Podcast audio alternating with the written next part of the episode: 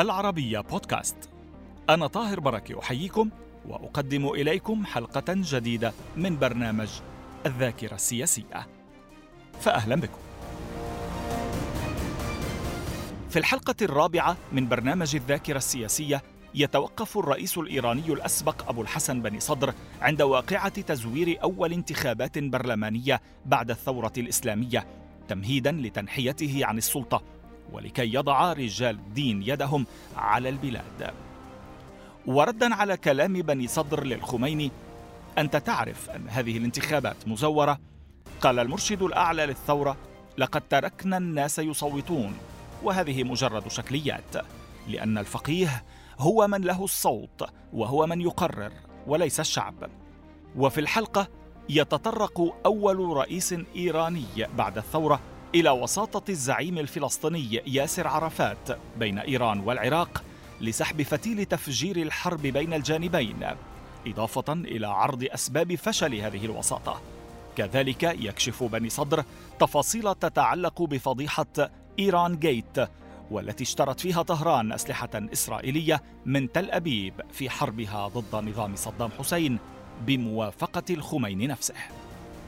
فخامة الرئيس أهلا بكم معنا مجددا عبر العربية. شكرا على مجيئكم وآمل أن تكون هذه المقابلة مفيدة.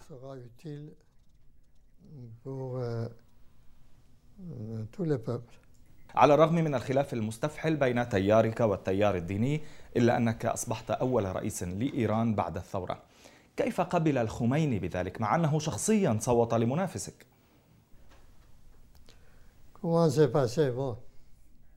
كيف جرى ذلك؟ عند انتخابي رئيسا للجمهورية ووفقا للوثائق التي نشرها السيد هاشم رفسنجاني. بعث مدير الدوائر في حزب الجمهورية الإسلامية برسالة إلى الخميني. ثم ذهبوا للقائه. وهؤلاء هم السيد هاشم رفسنجاني والسيد محمد بهشتي. والسيد علي خامنئي وآخرون. وقالوا للخميني ان ما جرى ليس ما اتفقنا عليه. فرد عليهم الخميني اذهبوا وضعوا أيديكم على البرلمان.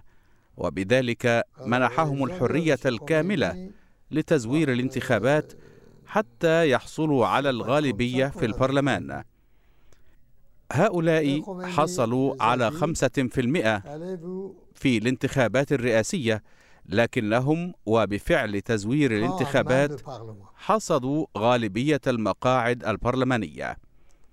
عينت عشر لجان لمراقبة نزاهة الانتخابات. يرأس كل واحدة منها قاض من محكمة النقد. وجميعهم أكدوا في تقاريرهم أن الانتخابات قد تم تزويرها. كان الأمر واضحا لدرجة أن مجلس الثورة قرر دراسة كل حالة من حالات التزوير على حدة. ولكن لنبقى فخامه الرئيس إذا سمحت بانتخابك آه، أنت آه، ووصولك إلى سدة الرئاسة. كيف قبل الخميني بذلك؟ ما تفسيرك لقبوله آنذاك؟ ونريد أن يعني نتحدث قليلا عما قاله لك في المستشفى عندما ذهبت إليه ليكلفك رسميا. آه، الخميني لم يقل لي شيئا وإنما أيد خطيا نتيجة انتخابي رئيسا للجمهورية. وسلمني الورقة التي وضعتها على الطاولة ثم ألقيت كلمة تحدثت فيها عن سيادة الشعب. لم يعجبه على الإطلاق ما قلته في شأن استعادة الشعب لسيادته وهو ما جعله يتجهم. لذلك لم يبث التلفزيون صور اللقاء بعدما تم حظر البث. قال موساوي خوئيني ها إنه هو من منع بث صور اللقاء. لكنني عرفت لاحقا أن سبب المنع مرده إلى الجملة التي قلتها في شأن استعادة الشعب لسيادته وهي مسألة تتعارض مع ولاية الفقيه. الخميني كان يرى أنه ما كان لي أن أقول هذه الجملة.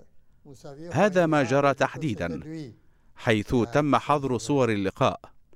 ولاحقا استولوا على البرلمان كما سبق وأشرت.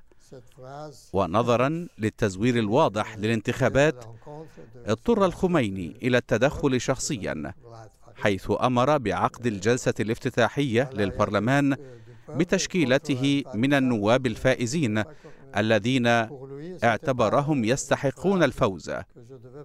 التقيته وقلت له إنك تدرك جيدا أن هذه الانتخابات مزورة. فرد ليس لدى الشعب أي صوت يمكن أن يعبر عنه. لا نريد أن يقول عنا العالم إننا مستبدون. لقد تركنا الناس يصوتون وهذه مجرد شكليات لأن الحقيقة أن الفقيه هو من له صوت وهو من يقرر ويكون لديه تصور وليس الشعب. هذا ما قاله لي. لم يكن أحد في إيران يعرف بالاتفاق الذي تم التوصل إليه مع الأمريكيين في شأن الرهائن لأن الاتفاق تم سرا وكان التركيز أكثر على الخصومة بين رجال الدين وبني صدر.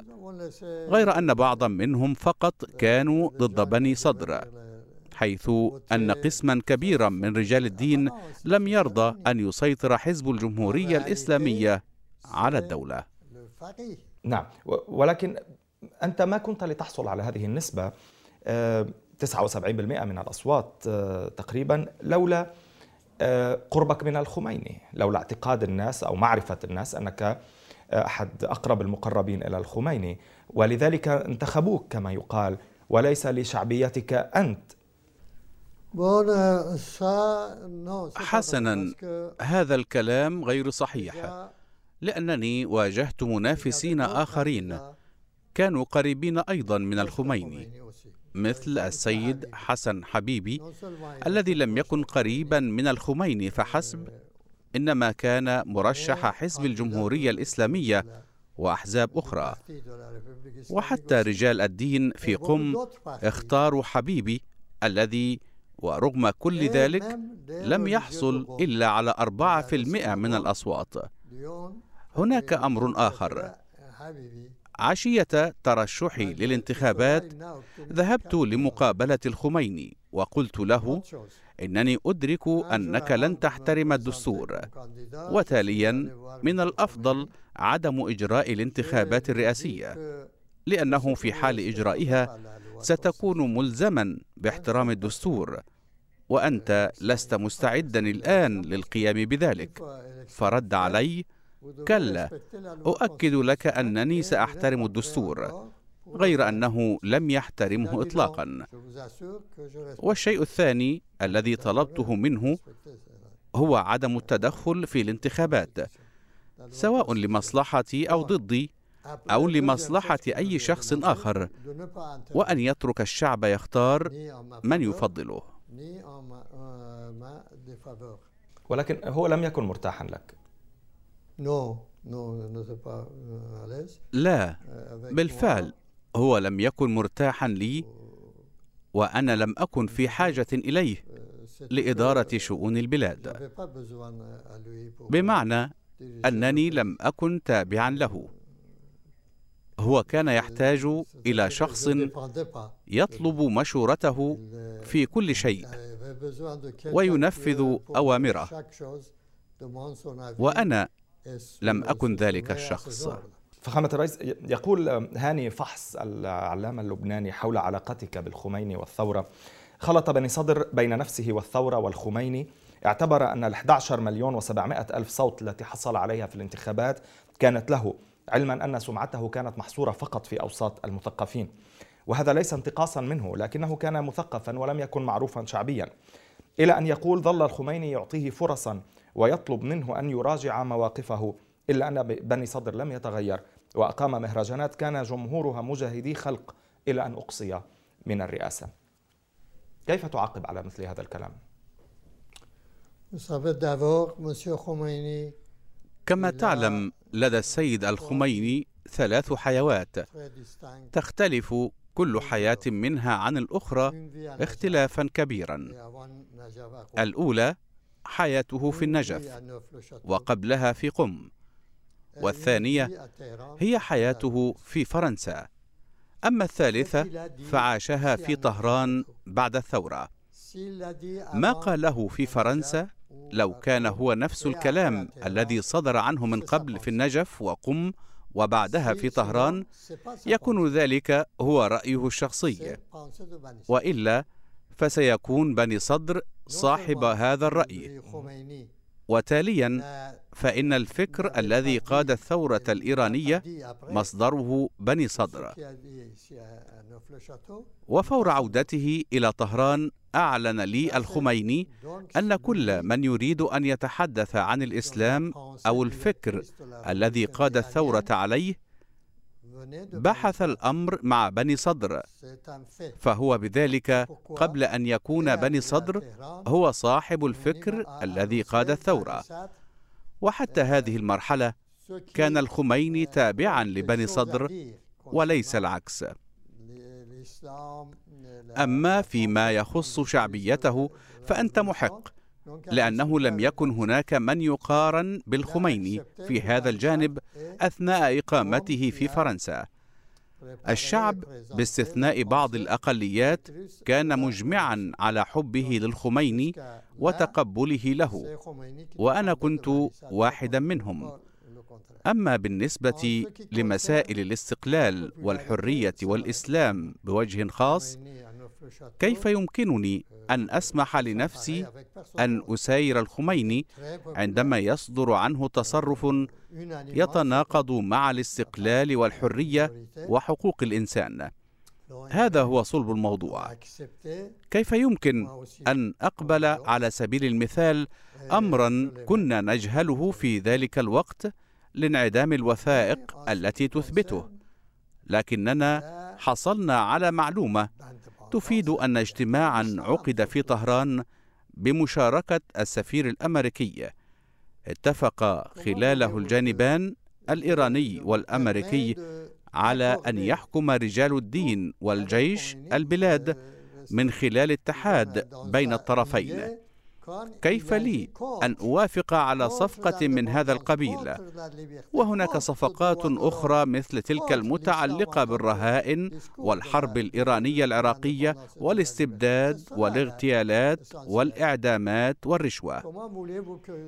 المسألة تتعلق بنظريتين متعارضتين.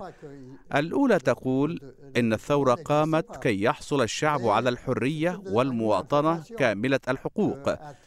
أما النظرية الثانية فتعود لرجال الدين الذين يقولون نحن من طرد الشاه وجاء الآن حكم رجال الدين. هذا هو بالتحديد الكلام الذي صدر عن مشكيني الذي أصبح فيما بعد رئيسا لمجلس الخبراء والذي قال لقد انتهى حكم أسرة بهلوي وجاء حكم رجال الدين. وأنا كنت ضد حكم رجال الدين. قضية إيران جيت وتزويد إيران بالسلاح من قبل إسرائيل في الحرب العراقية الإيرانية. كيف أبلغت بذلك من وزير الدفاع؟ كيف صدمت كما يقول التاريخ؟ وكيف رد الخميني عندما أطلعته على ذلك أو عندما فتحته بذلك بالأحرى؟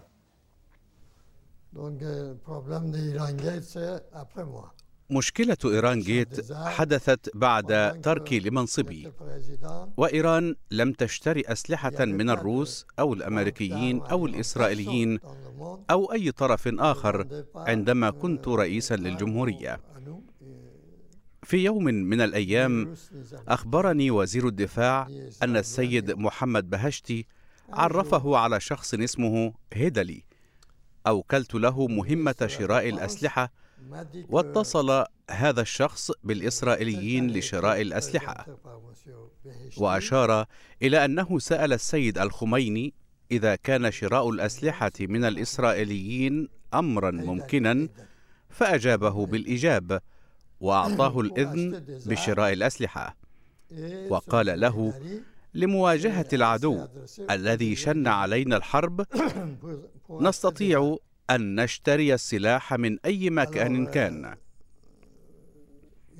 فذهبت للقاء السيد الخميني وأخبرته بما أبلغني به وزير الدفاع نقلا عنه. ثم سألته عن صحة ما سمعت. فقال لي نعم هذا صحيح. فأجبته كيف تستطيع أن تبرر أمام العالم الإسلامي والعالم أجمع شراءنا أسلحة من إسرائيل؟ لمحاربة صدام حسين. هذا أمر يستعصي على الفهم. وقلت له دعنا ندافع عن أنفسنا من دون الحاجة إلى أسلحة إسرائيلية. وهذا ما حصل عندما كنت رئيسا. وفجأة بعد شهر أو شهرين من هذا اللقاء اتجهت إلى طهران طائرات محملة بالأسلحة. وقام الروس بمطاردة طائرة لدى عودتها من إيران إلى إسرائيل. هذا ما حدث بالفعل. وقد نشرت أخبار ووثائق حول شراء الأسلحة من إسرائيل والغرب إلى أن تفجرت الفضيحة التي عرفت ب إيران جيت. وقد عرفت بالأمر من شخص قريب من السيد منتظري الذي أرسل لنا معلومات حول الموضوع. كما نشر خبر عن الموضوع في مجلة الشراع الأمر الذي دفع بالصحفيين الغربيين وخصوصا الأمريكيين منهم إلى تركيب معداتهم هنا لأنني كنت أتلقى يوميا معلومات عن الفضيحة. وكان الصحفيون يأتون إلى هنا لمعرفة الجديد. نعم عندما إذا بدأ السلاح بالقدوم إلى إيران أنت كنت يعني غادرت ولكن يعني الصفقة أو الحديث حولها دار وأنت لا تزال في الداخل هذا ما أحببت أن أوضحه فقط. أنت تحمل العراق بالنسبة إلى الحرب العراقية الإيرانية تحمل العراق مسؤولية البدء بالحرب. ولكن ماذا عن عشرات الهجمات اليومية التي كانت تحصل على الحدود الإيرانية العراقية قبل أشهر من دخول العراق الأراضي الإيرانية وبدء الحرب رسميا بداية يجب أن أقول لك إننا تلقينا تقريرا من الاستخبارات العسكرية بأن العراق يعد لشن حرب على إيران ويحشد قواته على الحدود. فأرسلت السيد عرفات إلى السيد صدام ليخبره بأن الحرب هي حماقة وليسأله لماذا يريد أن يكون العالم بأسره شاهدا على هذه الحماقة. وليقول له أيضا إنه يستطيع أن يبدأ الحرب لكنه لن يستطيع أن يقرر بمفرده إنهاءها. عاد عرفات إلى طهران وقال إن صدام جلس كالطاووس وقال ليس لدى إيران جيش. ولن يتحدث أحد عن إيران بعد أربعة أيام أو أسبوع من بداية الحرب. في تلك الفترة كنا ندرك أنه كان يريد تقسيم إيران إلى خمس جمهوريات. وبعد سقوط نظامه كشفت الوثائق أنه كان لديه فعلا هذا المخطط. الحرب لم تندلع بسبب وجود عمليات عسكرية محدودة على جانبي الحدود. إنما نعم. السبب كما شرحه صدام للسفيرة الأمريكية هو أن البلدان العربية تنظر إلى الثورة الإيرانية على أنها سلسلة أمواج ستجتاح هذه البلدان برمتها وأنت تتبنى نظرية أن الأمريكيين عموما شجعوه أعطوه إشارات خضراء إذا صح التعبير للبدء بهذه الحرب وكان هناك هدف إضعاف النظامين العراق وإيران؟ هذه ليست نظرية وإنما الحقيقة. وهناك وثيقة نشرت قبل نحو سنتين أو ثلاث سنوات عبارة عن رسالة سرية بعث بها ألكسندر هيغ وزير الخارجية الأمريكي إلى الرئيس ريغان في أعقاب جولته على مصر والأردن والسعودية. أحاطه فيها علما بأن قادة الدول الذين التقاهم أخبروه بأن العراق بدأ الحرب بعدما حصل على الضوء الأخضر الأمريكي. وأنت الآن رئيس الولايات المتحدة. فهل ستواصل السياسة ذاتها أم أنك ستغيرها؟ هذه الرسالة متوفرة الآن ويوجد غيرها. وقد سبق وأن أخبرتك بأن وزير الخارجية البريطاني قال الحرب كانت تخدم مصلحة بريطانيا والغرب وقد فعلنا كل شيء كي تبدأ الحرب وكي تستمر أيضا. من غير إسرائيل اشتريتم منه السلاح. نتحدث هنا مثلا عن دول شرق أوسطية لنقول أو حتى عربية مثل مصر. في أي إطار تضع شراء السلاح من مصر للحرب مع العراق؟ حسنا لقد قمت شخصيا بإدارة العمليات العسكرية على مدى تسعة أشهر. واتصلنا بالروس لكنهم رفضوا بيعنا السلاح. ثم اتصلنا بمصر التي كانت قد اقترضت أموالا من إيران إبان عهد الشاه. وافق المصريون على تزويدنا بذخيرة دبابات فضلا عن أشياء صغيرة أخرى. كما اتصلنا بالليبيين وعندما كنت في منصبي لم نكن قد تسلمنا بعد أسلحة من المصريين أو الليبيين. ولكن بعد الانقلاب الذي جرى ضدي تلقت إيران أسلحة وذخيرة من هذين البلدين كما طلبنا من السوريين إن كان في وسعهم تزويدنا بالسلاح لأن أسلحتهم كانت روسية الصنع. صحيح. عبد الحليم خدام أكد ذلك في الذاكرة السياسية أنكم طلبتم السلاح من سوريا وهي التي حولتكم إلى ليبيا لأنها شعرت بالحرج من أن تمول إيران في حربها ضد دولة عربية فقالت فتوسطت عند ليبيا لكي تعطيكم السلاح. هل هذا فعلا ما جرى؟ لم يحدث ذلك عندما كنت رئيسا. ولكن قد يكون الأمر حدث بعد تركي لمنصبي. طلبنا من سوريا تزويدنا بالسلاح غير أن السوريين قالوا لنا إن أسلحتهم روسية الصنع وسألونا إذا كانت ستفيدنا في شيء. ونظرا إلى أن الأسلحة التي كانت في حوزة جيوشنا كانت أمريكية الصنع فما كان للأسلحة السورية أن تفيدنا. في المقابل طلب منا السوريون تزويدهم بصواريخ تاو. فوافقت على تزويد الجيش السوري بصاروخ تاو الذي كانوا يزمعون تصنيعه محليا. لا أدري ما إذا كانوا نجحوا في ذلك. كم مرة عرض الإيرانيون وقف الحرب من جانبهم آه، خلال هذه الحرب التي استمرت لثمان سنوات وكم مرة عرض العراقيون آه، وقف الحرب من الذي كان يعرقل أكثر ومتى؟ لدينا الآن وثائق يمكن الرجوع إليها تظهر أن صدام حسين وبعد أربعة أشهر من بدء الحرب أدرك أنه لا يستطيع أن يهزم الجيش الإيراني وكان مستعدا لقبول السلام. أنا أيضا كنت مستعدا للتوصل إلى سلام وقد تم تشكيل لجنتي وساطة الأولى تمثل منظمة المؤتمر الإسلامي والثانية تمثل منظمة بلدان عدم الانحياز. وقدمت كل لجنة اقتراحا مماثلا لاقتراح اللجنة الثانية. لكننا آثرنا قبول مقترح منظمة عدم الانحياز الذي أدخلنا عليه بعض التعديلات.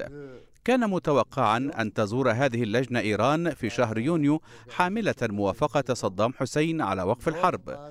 مسؤولية بدء الحرب تقع على كاهل صدام فيما يتحمل مسؤولية مواصلة الحرب الخميني ومن يحكم إيران حاليا. وهكذا بدأ تنفيذ خطة عزلك من منصبك وهو ما بدأت تتحدث عنه للتو وما سنتابعه في الحلقة المقبلة معك فخامة الرئيس.